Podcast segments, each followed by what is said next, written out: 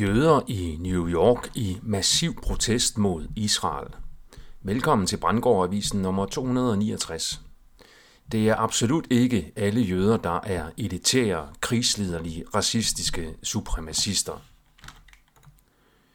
Mit navn er Per Brandgård, og det er den 28. oktober 2023.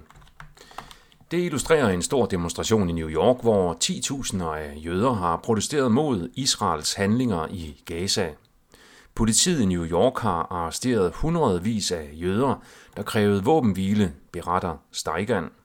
De jødiske demonstranter var iklædt sorte t-shirts med teksten Not in our name.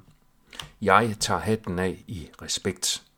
Nu mangler vi bare at se ordentlige jøder i Danmark træde i karakter på samme måde, i stedet for at spille det evindelige offerkort. Det kort er altså slidt op.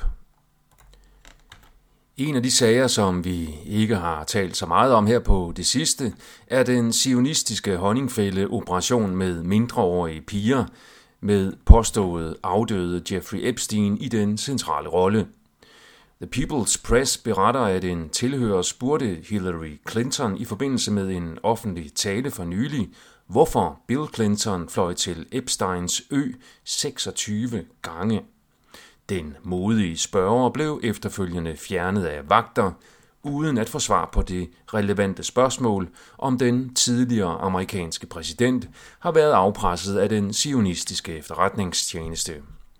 Bill Clintons famøse affære med den jødiske kvinde Monica Lewinsky var formentlig også en israelsk sionistisk efterretningsoperation. DR skriver om ændringer i den såkaldte Koranlov efter kritik fra Politiforbundet. DR skriver med Justitsministeriet som kilde at, og jeg citerer, Lovforslaget indskrænkes til kun at gælde utilbørlig behandling af skrifter med væsentlig religiøs betydning. Der var tidligere lagt op til, at det skulle omfatte genstande med væsentlig religiøs betydning. Lovforslaget afgrænses til trosamfund, som er registreret som anerkendt efter trossamfundsloven og folkekirken.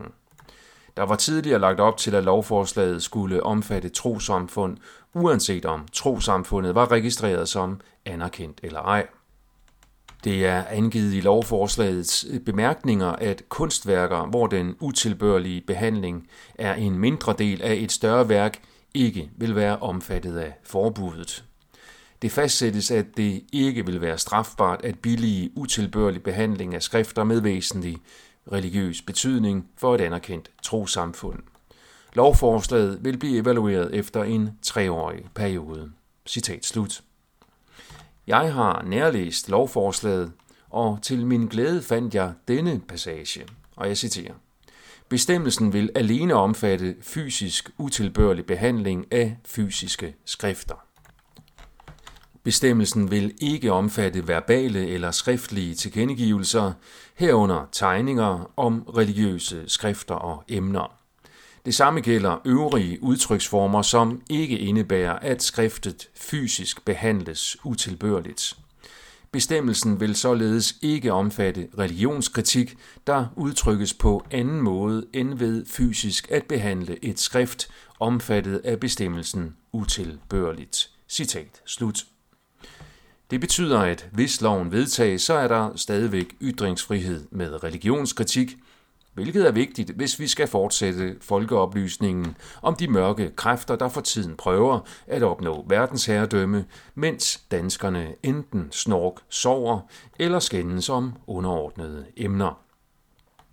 Apropos giftig religion, så har Berlingske en artikel om, at katolske præster kan have misbrugt over 200.000 børn i Spanien. Det fremgår af en ny rapport fra en uafhængig kommission, beretter avisen. Der er ikke dokumentation for, at Novo Nordisks slankemiddel Wegovy og diabetesmidlet Ozempic øger risikoen for kræft. Det skriver DR med det europæiske lægemiddelagentur IMA som kilde fra en pressemeddelelse ifølge Ritzau. Det efterlader kvalme som den primære bivirkning, ligesom det også er et problem, at de tabte kilo sætter sig igen, når man stopper behandlingen. Spørgsmålet er dog også, hvor troværdig EMA, altså det europæiske lægemiddelagentur, egentlig er til at vurdere effekt og sikkerhed af ny medicin. Det er således også den EU-myndighed, der har godkendt coronavaccinerne, og hvor Danmark ikke har haft meget andet valg end at følge trop og acceptere godkendelserne på trods af det yderst tvivlsomme evidensgrundlag og de yderst problematiske evalueringer af forløb efter markedsføringen.